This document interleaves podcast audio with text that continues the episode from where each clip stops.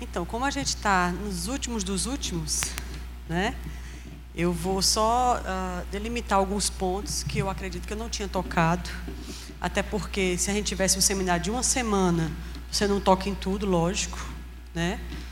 Mas eu acho que talvez sejam coisas pertinentes. Então a gente vai ser mais didático, vamos dizer assim. E eu vou só nomear ponto por ponto de algumas coisas que eu acho que sejam importantes. Você tem sido abençoado nesses dias? Amém? Graças a Deus. Uma coisa importante que a gente precisa saber sobre o profeta, que eu já vou te adiantar, uh, e quando a gente lê, querido, tudo que o irmão Reagan tem a dizer sobre o ofício profético, você fica bem instruído. Viu? Ele concedeu dons aos homens, tem um, uma sessão só sobre o profeta, então eu acredito que é um livro antigo, vale a pena a gente ler. Irmão Reagan é muito claro, e o que vem de irmão Reagan é muito seguro. Então você se sente bem instruído quando você lê coisas dele. Mas uma das coisas que ele diz é que o profeta, ele tem que ser um profeta de pregação ou um profeta de ensino, ou um profeta que faça as duas coisas. Ele não é um, um, um profeta para passar todo o tempo do culto falando para as pessoas o que, elas, o que vai acontecer, dando palavra de conhecimento, palavra de sabedoria, visão, revelação, o tempo todo. Eventualmente, haverão sim homens e mulheres, profetas e profetisas ungidos, para atuar na maior parte das suas oportunidades de pregar dessa forma. Um deles, por exemplo, é Brad Fluke. Brad Fluke, ele prega pouquíssimo, 10, 15 e começa. Eu já vimos ele muitas vezes, tanto na sua versão inicial, né, no, em 97, quando ele teve em Campina Grande, como agora, e é dessa forma que Deus usa. Amém? Mas uma coisa que a gente precisa entender é que o profeta não é levantado para dar o norte às pessoas e dizer o que elas devem ou não fazer o tempo todo. Na verdade, quem fazia isso era o profeta da velha aliança, porque o povo não era nascido de novo. Agora, o profeta ele precisa pregar ou ensinar. O que é pregação e ensino? Duas formas diferentes de fazer a mesma coisa. Amém? Duas formas diferentes, bem peculiares, de expor a palavra de Deus. O ensino é mais gradativo, paulativo, preceito sobre preceito.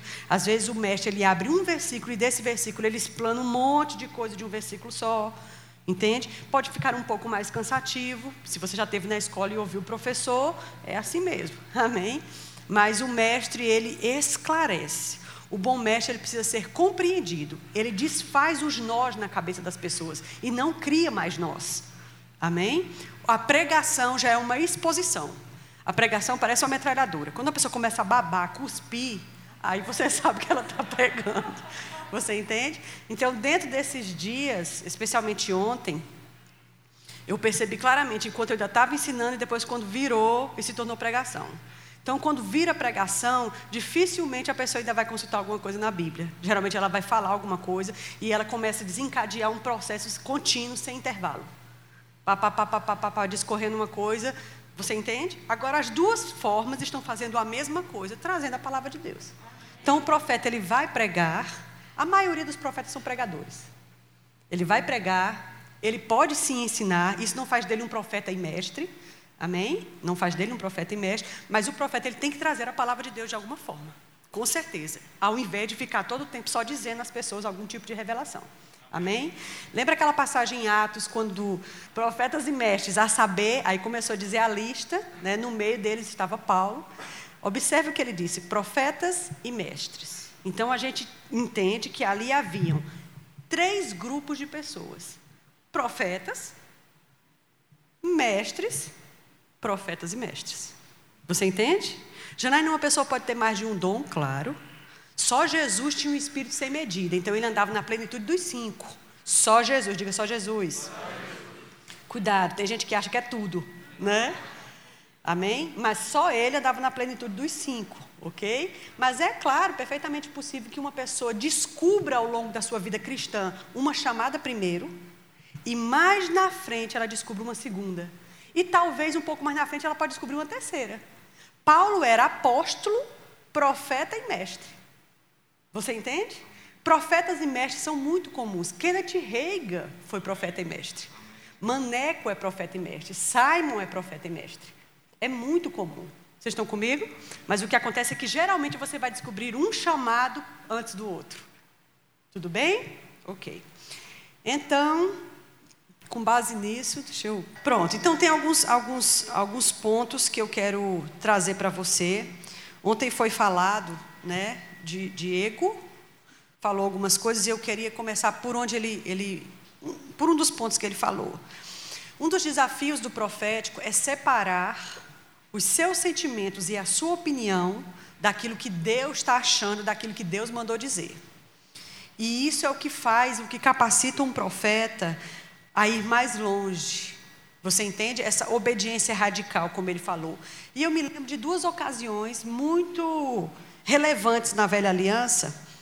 Uma delas, eu estou com separado aqui, deixa-me pegar. Ok.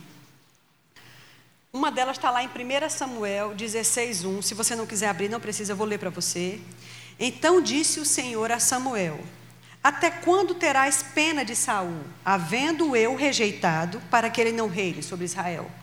Enche agora um chifre de azeite e vem e enviar-te-ei a Jessé, belemita, porque dentro dos filhos dele tenho me provido de um rei. Pronto. Samuel foi quem separou Saul como rei. Saul foi o primeiro rei de Israel. Né? Então, quando Saul começou, ele estava todo certinho. Ele estava tudo bem com ele. Só que ao longo do processo, e a vida de, Saul fala muito com a gente, a gente precisa ver quem tacou a cabeça na parede para a gente não ir lá e tacar também. Uma pessoa pode começar certa e terminar toda errada. E uma pessoa pode começar certa, errar no meio e, ter, e continuar acertando do meio para o fim. Você entende? E pode começar todo errado e depois acertar completamente. Então, ele começou a mudar o coração, agir todo errado. Samuel foi quem separou ele para o ministério, separou ele jovem ainda, né, acreditou nele, impulsionou. E agora estava esse rei todo troncho, cheio de erros, cheio de problema. E Deus rejeitou Saul. Na verdade, quando Deus rejeitou Saul, espíritos imundos começaram a atormentar Saul.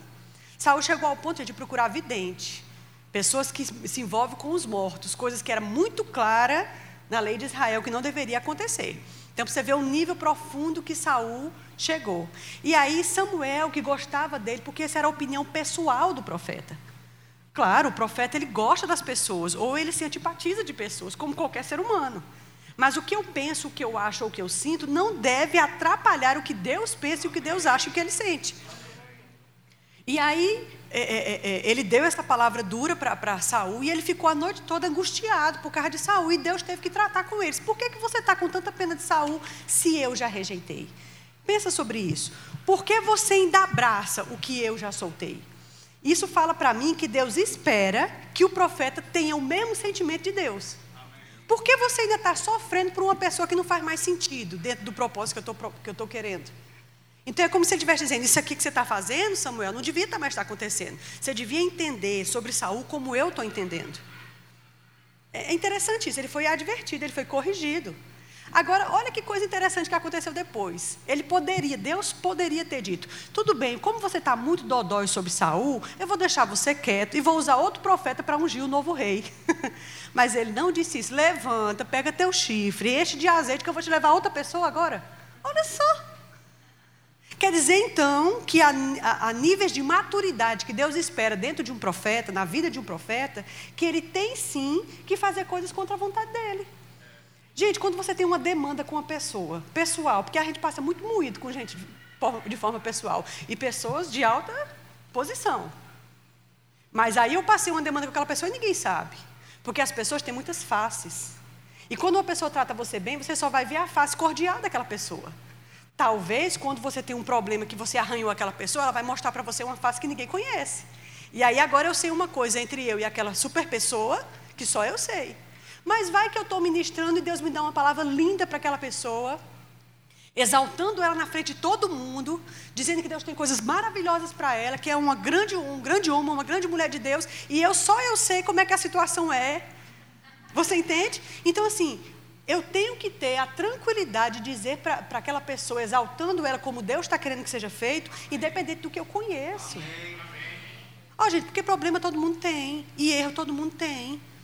Você vê, querido, que Paulo e Barnabé eram super amigos. Barnabé levantou Paulo, Barnabé apresentou Paulo aos apóstolos, porque Paulo era rejeitado, era, assassino da igreja. Quando ele se converteu, ninguém acreditou. Mas aí, em um certo momento, eles tiveram uma celeuma, uma confusão, uma confusão tão grande que se apartaram.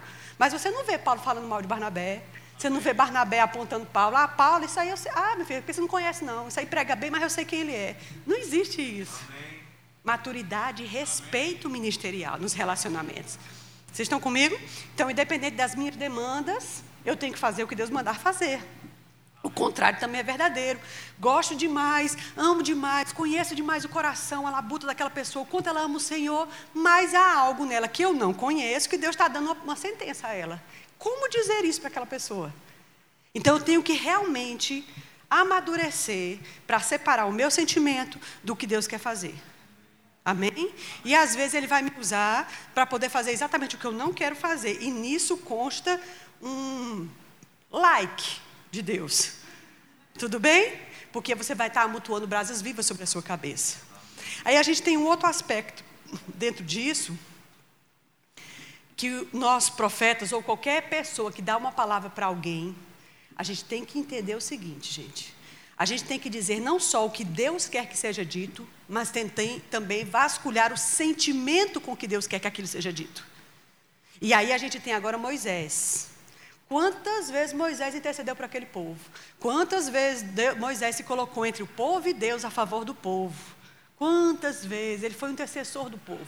Tem uma passagem que Deus fala acerca de Moisés, que diz que Moisés, um, um homem como aquele, um profeta como aquele, manso como ele, não existia outro homem na terra.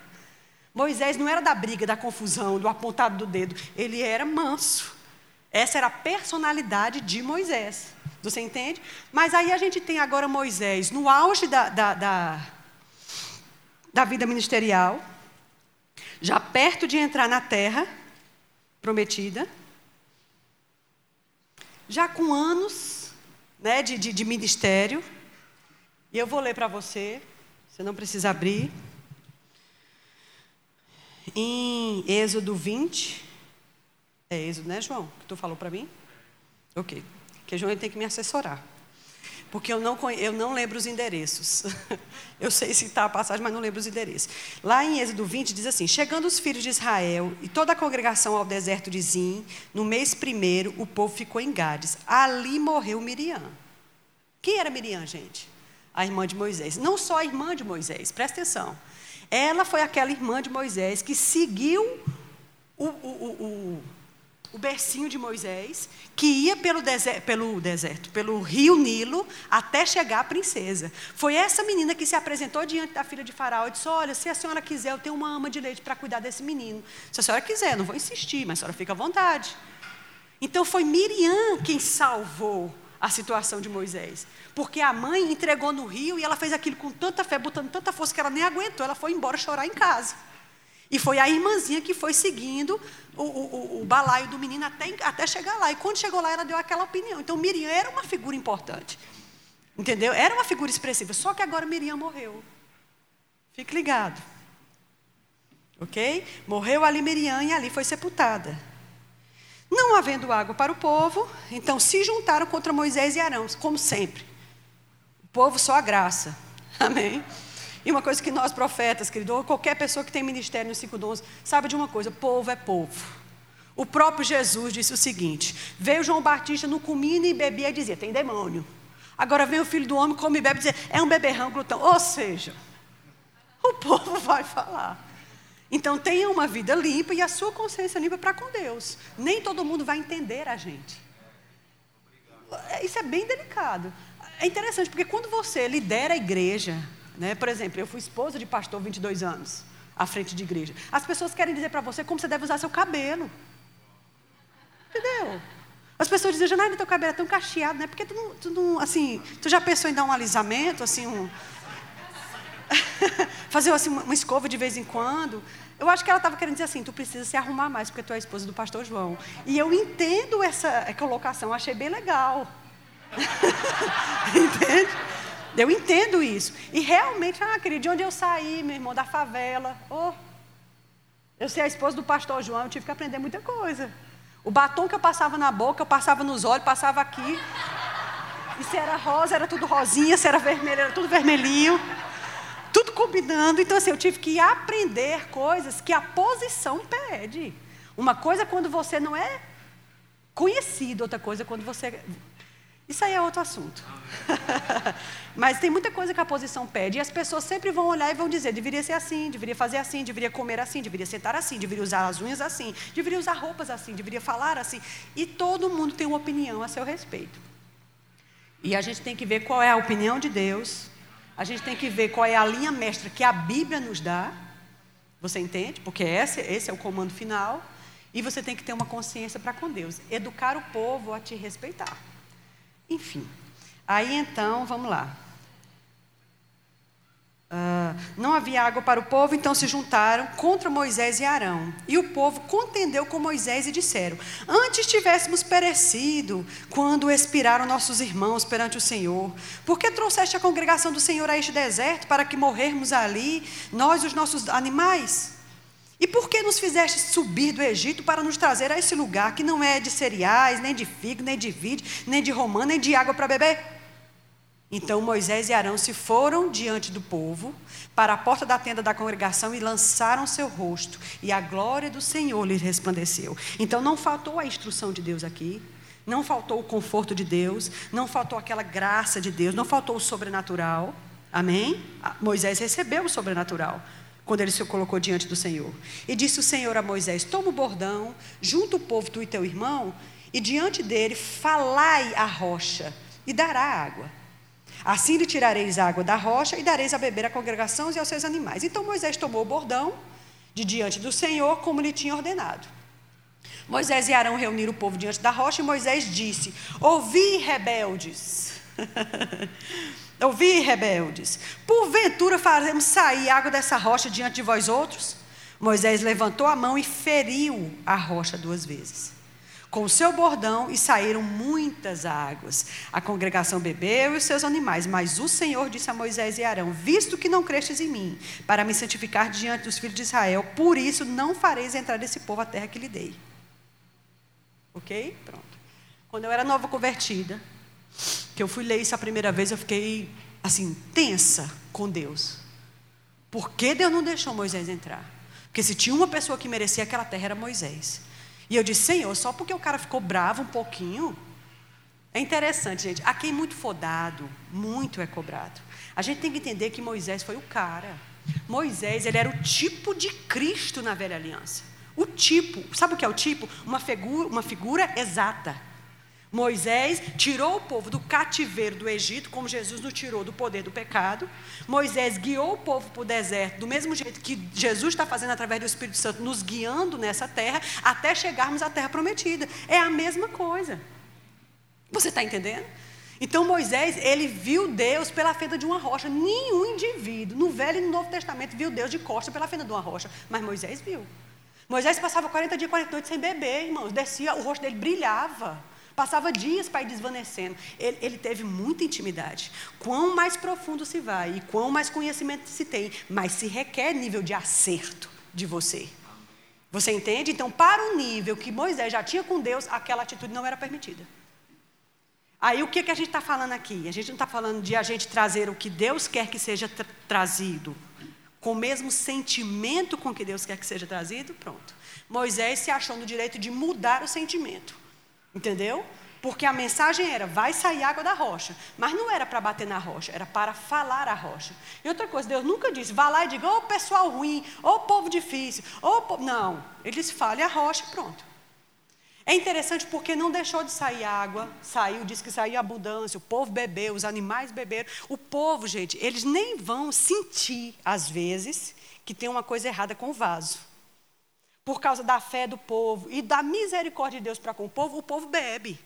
O povo come, o povo é abençoado, e ele diz, nossa, fulano é uma benção. Mas às vezes tem um negocinho com o vaso, a encanação, né? Tem um negocinho com a encanação que não está muito bem. Agora o interessante é porque Deus não chegou na congregação e disse, ei pessoal, vem aqui, deixa eu juntar vocês. Está vendo Moisés? Ó, oh, todo errado, viu?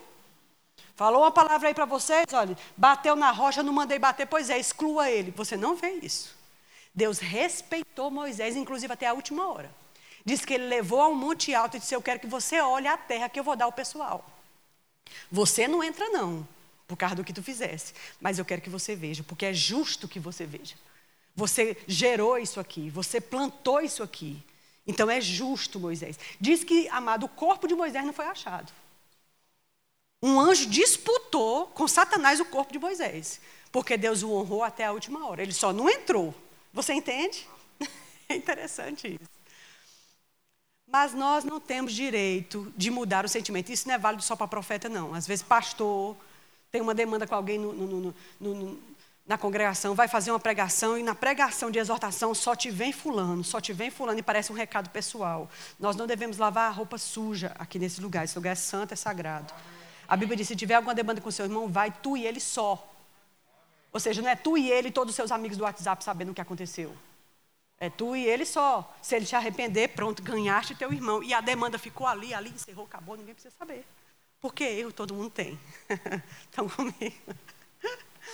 Vocês estão olhando para mim com uma cara muito engraçada.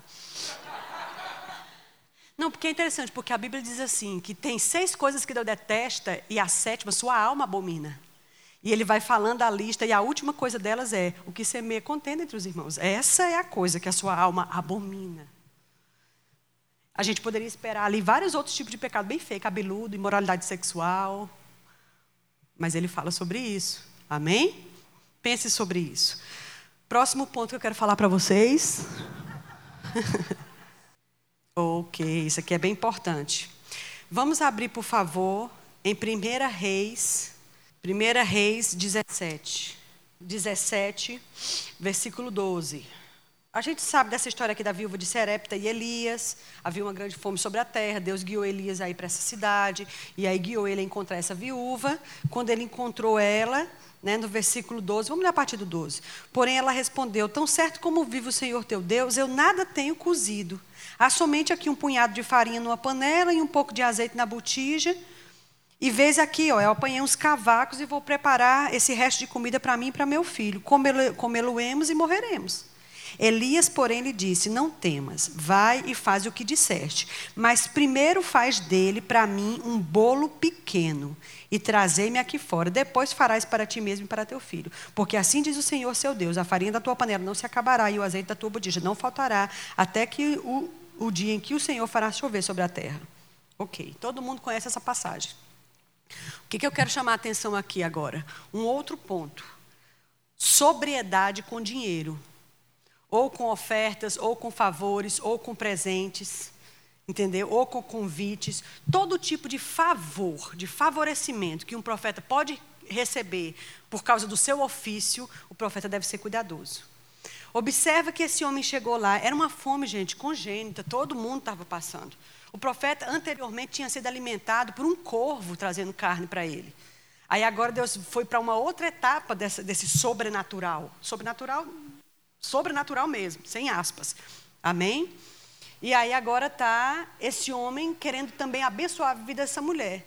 E aí ele chega para ela e se, né, se manifesta como sendo um homem de Deus e diz, eu queria que você fizesse... Não, senhor, deixa eu dizer, só tem isso aqui e mais isso aqui.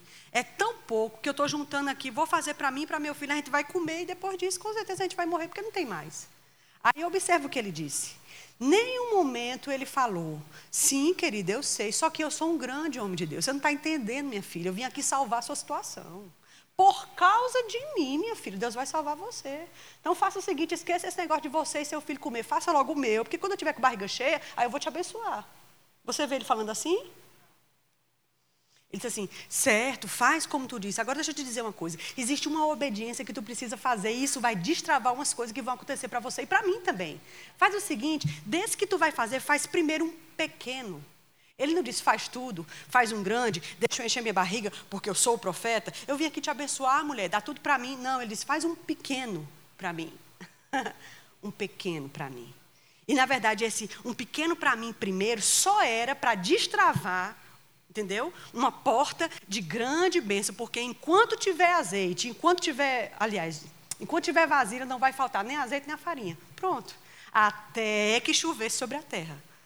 Você entende? Então, essa, essa sobriedade, esse cuidado de não ficar cavando uma oportunidade. de não ficar tentando fazer as pessoas saberem que você ou eu temos qualquer chamada que seja, que é para ver se a gente consegue um microfonezinho, né, poderoso, precioso. Nem todo mundo vai pegar no precioso, nem toda voz vai ser projetada no precioso. E não se galardoa por causa de quem pregou no precioso. Porque Deus nos galardoa por aquilo que a gente faz fora do precioso. Você entende, queridos? Porque eu digo a você, quando a gente tem uma chamada, um, o dom da palavra, ele faz bem uma performance aqui. Não é tão difícil se fazer bem uma performance quando o dom da palavra está sobre você. Isso é dependente de profeta. A gente está falando do dom da palavra. Ser um ministro, pregar ou ensinar. O dom carrega essa, essa, essa capacidade. A questão é o pós isso aqui. E a gente pensa que Deus não está levando isso em conta, mas é esse pós que respalda esse momento aqui. Estão comigo? Isso é bem, bem delicado. Então, às vezes, eu digo a você, eu já vi gente comentando no, no, em bastidores, dizendo assim: vá para a igreja tal, porque a oferta lá é melhor. O negócio é ser convidado pelas igrejas tal, porque ali. Agora aqui, se você puder. Não... Gente, o que, que é isso? Você está comigo? Se saísse um decreto no verbo da vida e dissesse assim: é proibido agora ofertar ministro, acabou a oferta, quantos convites a gente ainda aceitaria? Só para nossa meditação. Eu gosto quando você faz silêncio porque você está meditando. Amém? Pense sobre isso. Cuidado, Deus pesa os corações. Deus não tem problema com ouro ou com prata, dele é todo gado sobre toda a colina. A questão nunca foi essa. A questão é, faça primeiro tudo que você puder pelo reino. E o reino é muita coisa, não é pregar. O reino é muita coisa. O reino é socorrer pessoas que ninguém está vendo. Não tem, não tem um holofote, não tem um cartaz. Ninguém postou no WhatsApp, como o João falou. Vai, tira essa foto aí, o paralítico. Não, não, não, não, ninguém sabe, ninguém viu. Porque tem ministérios anônimos que ninguém sabe. Tem uma irmãzinha, por exemplo, que arruma ali a sala, ninguém nem viu. Ela faz o bolo do próprio punho e põe lá para a gente comer. E eu fico arrasada, porque o bolo é bom.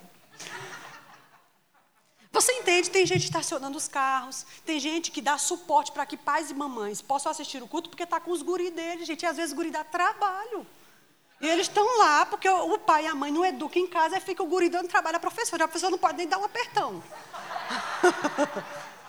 né? Dá-lhe um, um, um, cascudo, porque mamãe e papai é que tem que educar em casa. Mas aí você fica sentado tranquilo no culto, porque sabe, tem um professor ou uma professora cuidando do meu filho. Olha que honra. Você senta no remo e sabe que tem um remo aqui ensinando para seu filho a mesma palavra que está sendo dada em sala de aula, só que para o nível de uma criança. Gente, aí você vem me dizer que quem prega vai ganhar um galardão maior do que quem faz um negócio desse, desculpe, você está me dizendo que você não conhece o Novo Testamento. Você entende, queridos? Então, assim, uma coisa é certa: Deus ele passa o leitor digital dele. E ele sabe. Quem não sabe é a gente. E ele corrigiu um profeta quando ele chegou lá, esse mesmo, que não queria fazer essa tarefa de ungir o novo rei. E quando ele chegou lá, ele olhou os filhos do cara e disse: Ah, esse mais velho aqui, olha o porte dele. Com certeza, está diante de mim o, o, novo rei de Israel. Olha, olha o jeito desse cara, perfeito. E ele disse: Não. Deixa eu te dar uma exortação, Samuel, que vai ficar registrada e vai servir para todas as gerações depois de você. Não olhe a sua aparência nem a sua estatura. Ou seja, nunca foi a respeito do que a pessoa é por fora. Não é assim que funciona, Samuel. Eu não leio desse jeito. Você precisa alinhar a forma comigo, porque eu não vejo essa coisa dessa, dessa forma. Não olhe para a sua aparência, nem para a sua estatura, porque não é ele. Quando já viu os filhos todinho, que não tinha nenhum, disse, tem mais uma pessoa, nem o pai acreditava que Davi podia ser esse tal rei. Porque ele nem trouxe Davi, porque Davi era um guri, devia ter uns 16, 17 anos, afogueado de sol, cheirando a bode, cheirando a ovelha, de cocô de, de vaca, de tudo. Aí disse, rapaz, tem um menininho ainda, mas, Senhor, assim, eu vou trazer porque eu sou pediu, assim, é interessante, porque Deus pega as coisas que não são exatamente para confundir as que são, porque Deus gosta de fazer essas coisas de propósito. aí entra o menino fedendo, suado, e ele, quando ele olha, diz, pronto, é esse aí o rei de Israel. E o interessante é que Deus fez de propósito, derramou o óleo sobre a cabeça do menino na frente dos irmãos dele, para que toda a família soubesse: é esse aqui. Você entende? Essa questão, querido, de ser achado no meio da multidão.